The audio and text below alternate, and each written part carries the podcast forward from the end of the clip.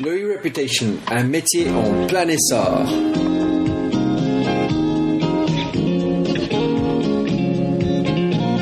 Alors, hello, bonjour et bienvenue sur Minter Dialogue. Je suis Minter Dial, votre compère pour cette émission radio téléchargeable, autrement dit un podcast. Je suis auteur du blog en anglais The Mindset, t h e m y n d s e t.com et en français de minterdial.fr où vous trouverez les show pour l'entretien qui suit avec l'ensemble de sites et points clés. Maintenant, je vous livre un nouvel entretien dans la série de personnages dans l'Internet en France. Cet entretien est avec Albéric Guigou. Homme du web, Albéric a fait ses études à l'EM Lyon et puis a eu un premier trajectoire sur les jeux vidéo. GT Interactive, Actari, LSP. En 2007, il a fondé une première société de marketing on et offline et avec le développement de logiciels, avant de se lancer avec le Reputation Squad en janvier 2009 qu'il a fondé avec Fabrice Ivara. Le sujet de l'e-reputation est un sujet d'actualité et Alberic était quelqu'un à la pointe sur ce sujet. Tout de suite, je vous invite à l'écouter. Bonjour et bienvenue au show Minter Dialogue. Je suis dans les bureaux de Reputation Squad avec le cofondateur Albéric Guigou. Je te demande de te présenter s'il te plaît. Bonjour Minter, eh bien je, comme tu viens de le dire, je suis le cofondateur avec Fabrice Ivara de Reputation Squad. Nous sommes une agence spécialisée dans ce qu'on appelle l'e-réputation. Alors pour toi, l'e-réputation, c'est quoi le e-réputation?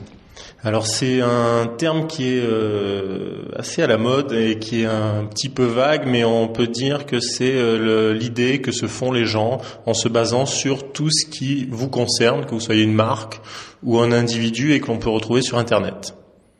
Et quelle est la différence de e-reputation, la partie E de la réputation par rapport à, à l'époque avant Internet? La, la, la, grande différence, c'est, je pense, que quelqu'un qui est à l'autre bout du monde, quelqu'un qui n'a aucun rapport avec vous, euh, même indirect, à travers des connaissances, etc., peut se faire une idée de quelqu'un d'autre, hein, simplement en tapant euh, son nom, son prénom, ou en tapant le nom euh, d'une marque dans, dans, Google, pour ne pas le nommer, puisque en France, c'est là que beaucoup de choses se jouent. Donc c'est le Ubi Reputation, en fait, que le E-Reputation. Ouais, on peut dire ça, je pense. Donc évidemment avec ça il y a la notion du temps. Alors, euh, The Reputation Squad, explique-nous euh, quel est le, le, le, fonctionnement des Reputation, la typologie de clientèle que tu as, vous avez, et le, le business model sur lequel repose euh, Reputation Squad. Ouais, donc nous nous sommes une société qui a euh, pour particularité de s'adresser non seulement aux entreprises, mais également aux, euh, aux, individus. Donc les individus, il y a une petite composante particulière, mais sont principalement des euh, personnalités, des dirigeants. Donc euh, politiques, dirigeants d'entreprise, etc. Donc pas forcément des, les nos clients ne sont pas forcément très médiatisés, mais ils sont tous exposés ou ont besoin d'être exposés car leur, euh, leur carrière, leur business, leur entreprise ont besoin euh, que l'image du dirigeant soit, soit bien établie, soit facilement vérifiable, accessible.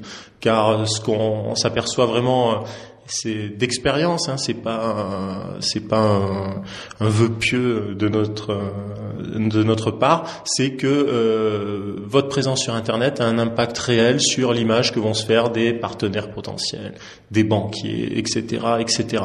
On a beaucoup de cas de clients qui nous disent que lorsqu'ils vont dans, par exemple, en rendez-vous dans des pays où ils ne sont pas connus, où ils n'ont pas encore leur réseau, eh ben ils vont avoir euh, leur interlocuteur qui aura imprimé des pages internet les concernant euh, avant de les rencontrer. Et est-ce que dans ton expérience, ils sont un peu étonnés de de cette démarche et est-ce que ça, ça les fait révéler, enfin ça fait ça révèle leur euh, impuissance ou ça révèle quelque part leur mauvaise image ou euh, quand tu fais cette démarche en préparant pour une visite dans un autre pays, quels sont les types de réactions qu'ils ont?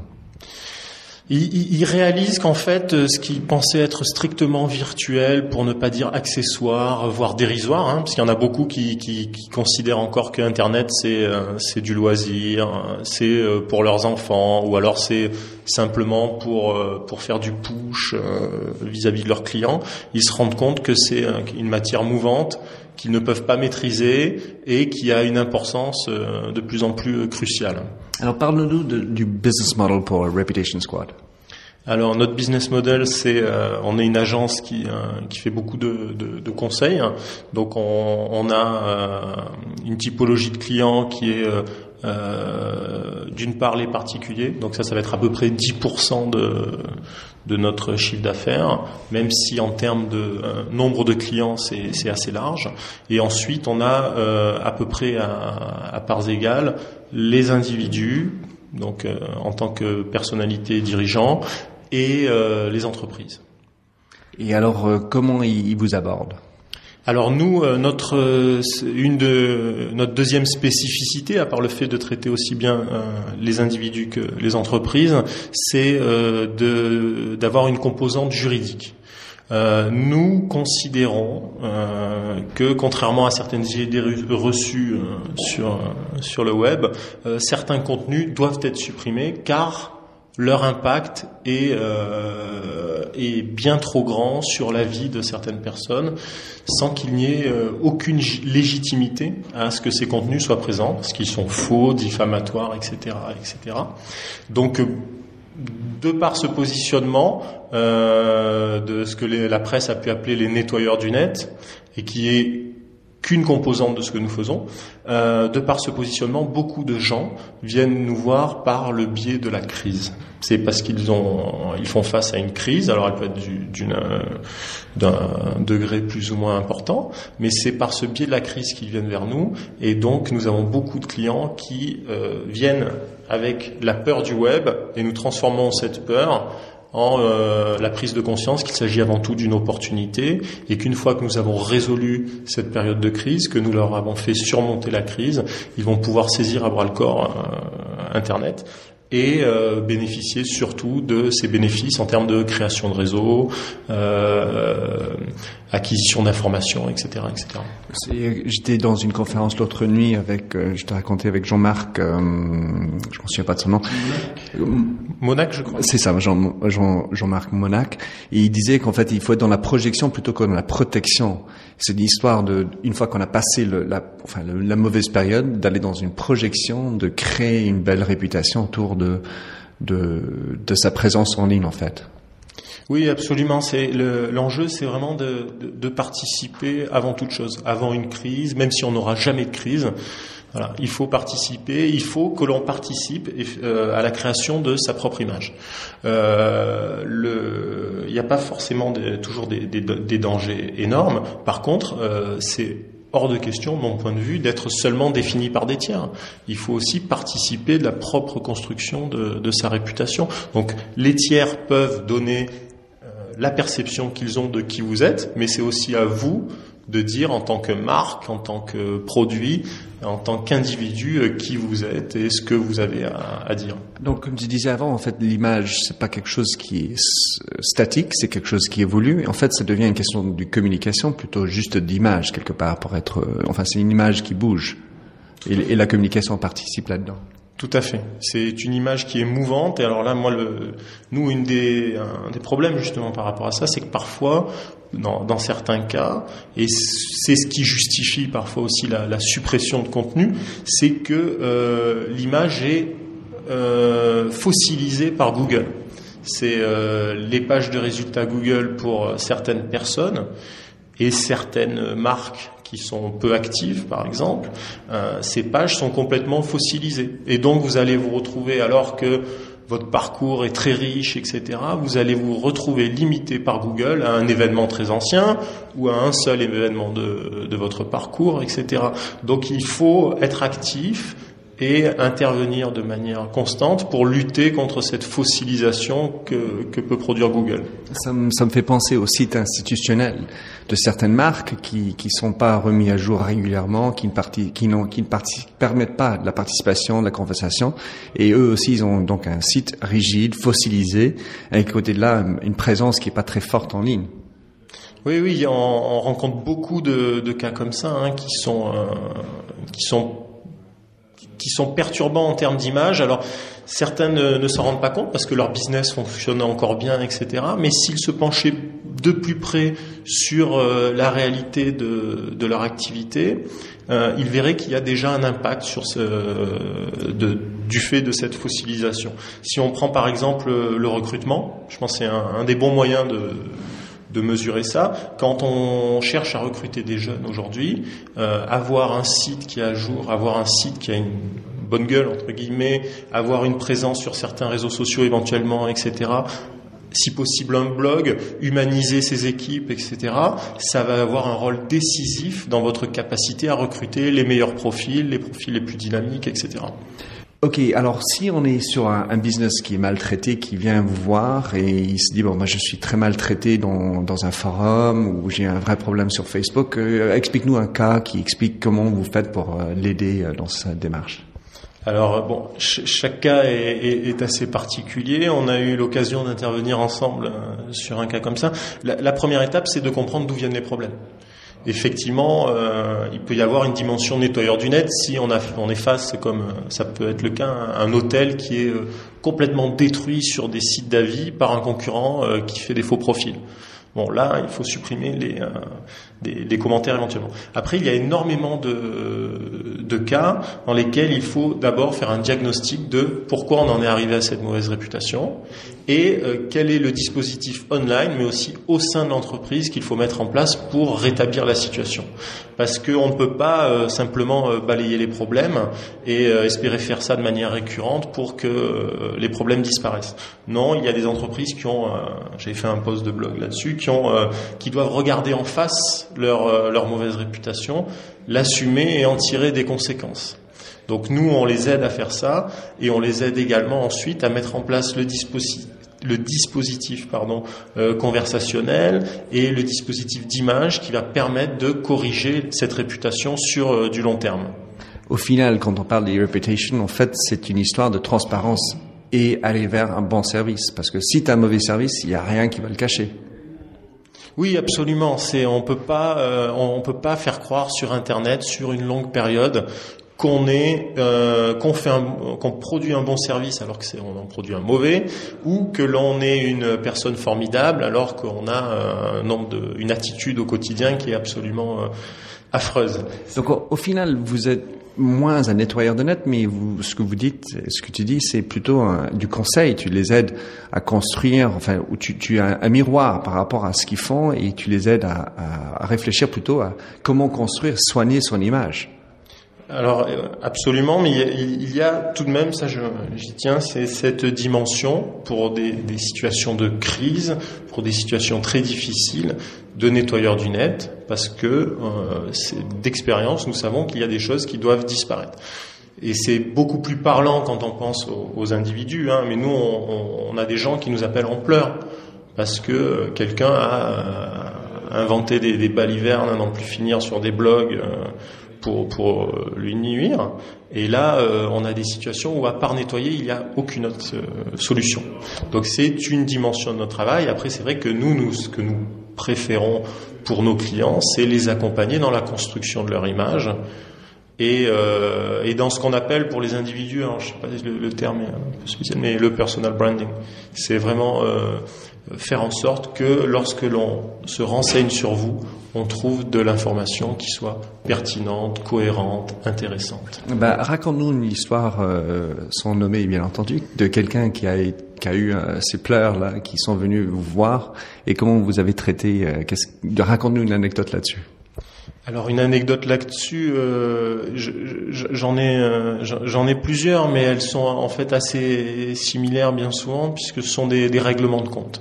C'est euh, à chaque fois c'est une, une, vengeance de la vie réelle. Hein, ça part pas de nulle part. C'est pas euh, c'est pas dû c'est pas de la faute d'internet. C'est pas dû au virtuel. C'est euh, quelque chose qui s'est passé dans le monde réel. Et avant on aurait utilisé le, le téléphone pour faire des, des, appels anonymes. On aurait fait des courriers comme un corbeau, etc. Et maintenant on va détourner de leur de leur objectif initial des outils internet qui sont par ordre de, de préférence les forums, les blogs et les, euh, et les réseaux sociaux. Donc on va créer des faux profils, on va s'exprimer au nom de la personne, on va dévoiler une supposée intimité de la personne qui a un effet dévastateur parce que euh, comme on est tous googlisés, euh, pour pas dire un, deux, trois pipolisés euh, régulièrement, euh, très vite votre entourage professionnel, personnel va être au courant de ces trucs-là et va commencer à fantasmer dessus. Bon, il y a, un terme qui vient en anglophone qui s'appelle frépé, qui est violé, rape, mais avec un F pour dire que j'ai violé votre page Facebook. C'est aussi fait partie de ce que ce type de dispositif arrive aussi? Oui, alors ça c'est on, on, le voit maintenant. Euh, Facebook, c'est euh, ça reste secondaire euh, pour plusieurs raisons. Euh, d'une part parce que en général, à moins de créer, euh, on va pas donner les, les petits conseils, hein, mais bon, en général, ça reste non référencé dans Google, et donc ça va toucher un cercle de proches. Donc là, vous pouvez réagir. Vous pouvez assez facilement, en général, déterminer qui c'est qui vous veut du mal. Vous pouvez euh, le signaler à vos proches. Vos proches peuvent réagir, etc. Donc on bénéficie de cet aspect euh, euh, social et euh, être présent sous sa véritable identité qu'offre Facebook.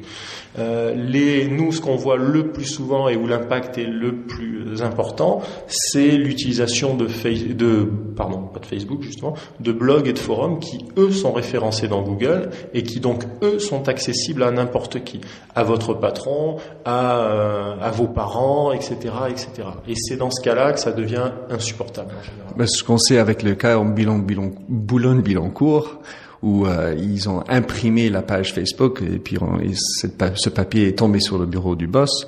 Et donc du coup ce qui était Facebook c'était plus du tout clos dans un cercle limité. C'était devenu euh, le cas qui explosait où euh, les gens ont été virés. Donc à mon avis l'aspect clos de Facebook pourrait on va on va dire est, est trouvable quand même sur l'internet ça c'est ouais, ça c'est ça c'est une illusion euh, qu'ont beaucoup de gens. C'est on, on, leur a fait miroiter que leur euh, vie privée dépendait de leur euh, des critères de confidentialité qu'ils avaient paramétrés dans, dans Facebook. C'est complètement illusoire. Hein. Il faut être prêt de toute manière à assumer tout ce que l'on met sur sur Internet, y compris sur Facebook. Même si on, quelqu'un qui est votre ami aujourd'hui ne le sera peut-être pas demain. Euh, votre mot de passe, vous pouvez le perdre. Votre gamin peut faire une erreur euh, en se connectant, euh, et que sais-je encore. Donc, à partir du moment où on met quelque chose sur Internet, parfois même derrière un pseudo, il faudrait être prêt à l'assumer à l'assumer devant ses proches, à l'assumer devant son patron, à l'assumer devant la justice. Donc il faut être extrêmement prudent parce qu'on peut remonter à vous de manière euh, assez facile en général. Donc pour moi, ça m'envoie vers être authentique, être toi, et être le plus vrai, donc que tu sois sur le virtuel ou réel, être en, en synergie. Mm-hmm. Combien de fois je suis tombé sur un ordinateur au, à l'aéroport et la personne avant n'a pas délogué, enfin c'est pas sous, sous désinscrit, ce qui fait que je pourrais, j'aurais pu faire n'importe quoi sur son site. Ça t'est arrivé au-dessus? Oui, bien sûr. Ouais. Donc ça, c'est vrai qu'il y a des règles de base de prudence euh, qui font que nous, on a, on a des cas comme ça de gens qui euh, qui ne loguent pas leur leur PC entre midi et deux euh, et qui se retrouvent avec des, des, photos volées sur Internet, par exemple. Alors ils savent pas d'où ça vient, euh, ils estiment que ce n'est pas de leur faute, alors qu'avec quelques règles de base, de mots de passe, etc., euh, on arrive à se prémunir de ce genre de choses. Alors Albert Guigou, juste deux questions de plus. Euh, pour toi, pour rester au courant de tout ce qui se passe en, matière de l'e-reputation, vu que c'est quelque chose de, qui reste encore très nouveau, quelles sont tes références ou est-ce que tu regardes pour te, te garder informé? Alors bon, bien sûr, j'ai ma petite veille euh, sur euh, les, les, les, différents sites et mots clés euh, pertinents. Euh, J'utilise NetVibes pour ça. J'aime bien NetVibes. Euh, par contre, je pense pas qu'il y ait encore de, de vraiment de, de de, de, sites références ou de, de, gourous euh, vers lequel se, se tourner. C'est un environnement qui est mouvant, donc je prends à, un peu tout ce qui, ce qui me semble pertinent euh, le jour même, parce que le lendemain, il peut y avoir quelque chose qui a, qui a changé. C'est ça aussi le, ce qui rend notre boulot excitant, c'est que euh, le web social, c'est une matière qui est en mutation perpétuelle. Donc ça, c'est pas mal. Ça change tous les jours. Alors une dernière question, euh, Albéric, euh, question personnelle, puisque chez The Mindset, c'est toujours la marque qui se rend personnelle. Pour toi, qui sont, qui ont été tes inspirations personnelles dans ta vie euh, perso? Euh, Gandhi, bien sûr, depuis l'âge de 5 ans. Euh, non, donc euh, là, je, je, réagissais par rapport à ce que tu m'as dit tout à l'heure, bien sûr. Euh, donc euh, non, moi j'ai euh, j'ai eu une, une année de ma vie qui a été particulièrement marquante. C'est quand j'avais 17 ans, je suis parti aux, États-Unis pendant un an et et euh, là-bas, j'ai découvert une autre culture et j'ai découvert une approche euh, aussi euh, complémentaire de, de, la vie par rapport à celle qu'avaient pu me donner mes parents et qui était donc la, la, la, la, personne de la famille qui m'a hébergé. donc là, c'est vrai que c'est quelqu'un qui m'a qui m'a aidé dans mon passage à l'âge adulte en m'inculquant certaines valeurs et aussi certains certains traits de caractère un peu américain. Euh, ça ressemble à quoi ça? Et je pense que c'est euh, c'est la discussion qu'on avait tout à l'heure, c'est un pragmatisme qui est complémentaire du pragmatisme français. Donc c'est vrai qu'il y, y, a deux cultures avec lesquelles je me sens particulièrement à l'aise, c'est la culture nord-américaine et, et, la culture française, et cette envie de euh, d'être un, peut-être de, de par mon côté français, je suis très très attaché euh, à, la culture. Euh, j'adore euh, Paris. Je suis assez conservateur, peut-être euh, de ce point de vue-là. Je suis un peu béat devant notre notre passé, etc. Et ce qu'a pu m'inculquer donc cette personne aux États-Unis, c'est aussi le, le goût de, de, du changement, de, de savoir que demain tout est possible, etc. Donc un pied dans le passé et un pied dans l'avenir. Voilà. Alors Albéric, comment est-ce qu'on peut te trouver sur si quelqu'un veut te suivre ou te contacter? Alors euh, bah, sur le, le, blog de Reputation Squad, puisque c'est euh, c'est moi en grande partie euh, qui l'anime. Euh, après, je vais faire un peu de pub aussi pour pour le blog de de mon associé Fabrice, qui est qui est coupdefourchette.com. Ça c'est quoi? C'est alors c'est son blog des bons plans euh, restaurants euh, abordables en général, hein, autour de 40 euros le 10 Et sur Twitter? Et sur Twitter, euh, c'est facile, c'est euh, at Guigou. Super. Alberic, je te remercie beaucoup pour euh, cet entretien. Ravi d'être dans tes nouveaux locaux Place de la République et au plaisir de te suivre. Merci Minter et à très bientôt. Bye bye, merci.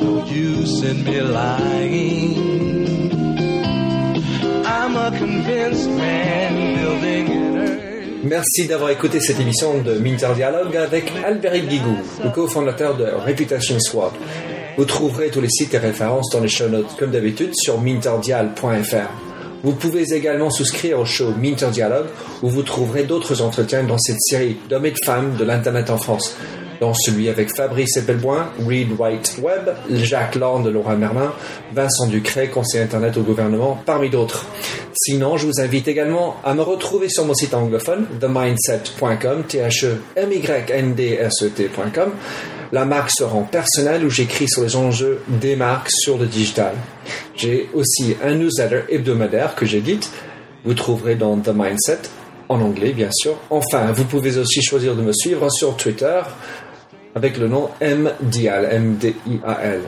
En tout cas, faire du podcasting, c'est une nouvelle forme de consommation de médias. C'est pratique et mobile. Faites circuler si cela vous a plu. Merci, au revoir. Bonne continuation. I'm a convinced man practicing my lines. I'm a convinced man here in these confines. A convinced man in the arms of a woman.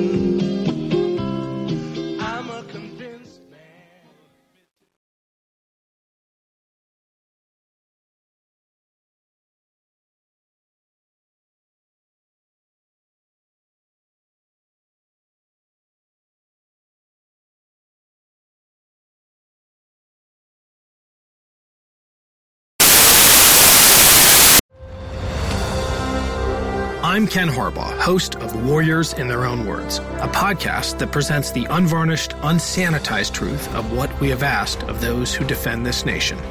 As a country, we need these stories more than ever. Stories from Americans who have borne the battle, including 30 year old remastered interviews with veterans from World War I recounting their time in the trenches of Europe and with veterans from World War II, Korea, Vietnam, and from our most recent conflicts in Iraq, Afghanistan, and other battlefields Americans may never have heard of. Hear their stories by listening to Warriors in Their Own Words wherever you find podcasts.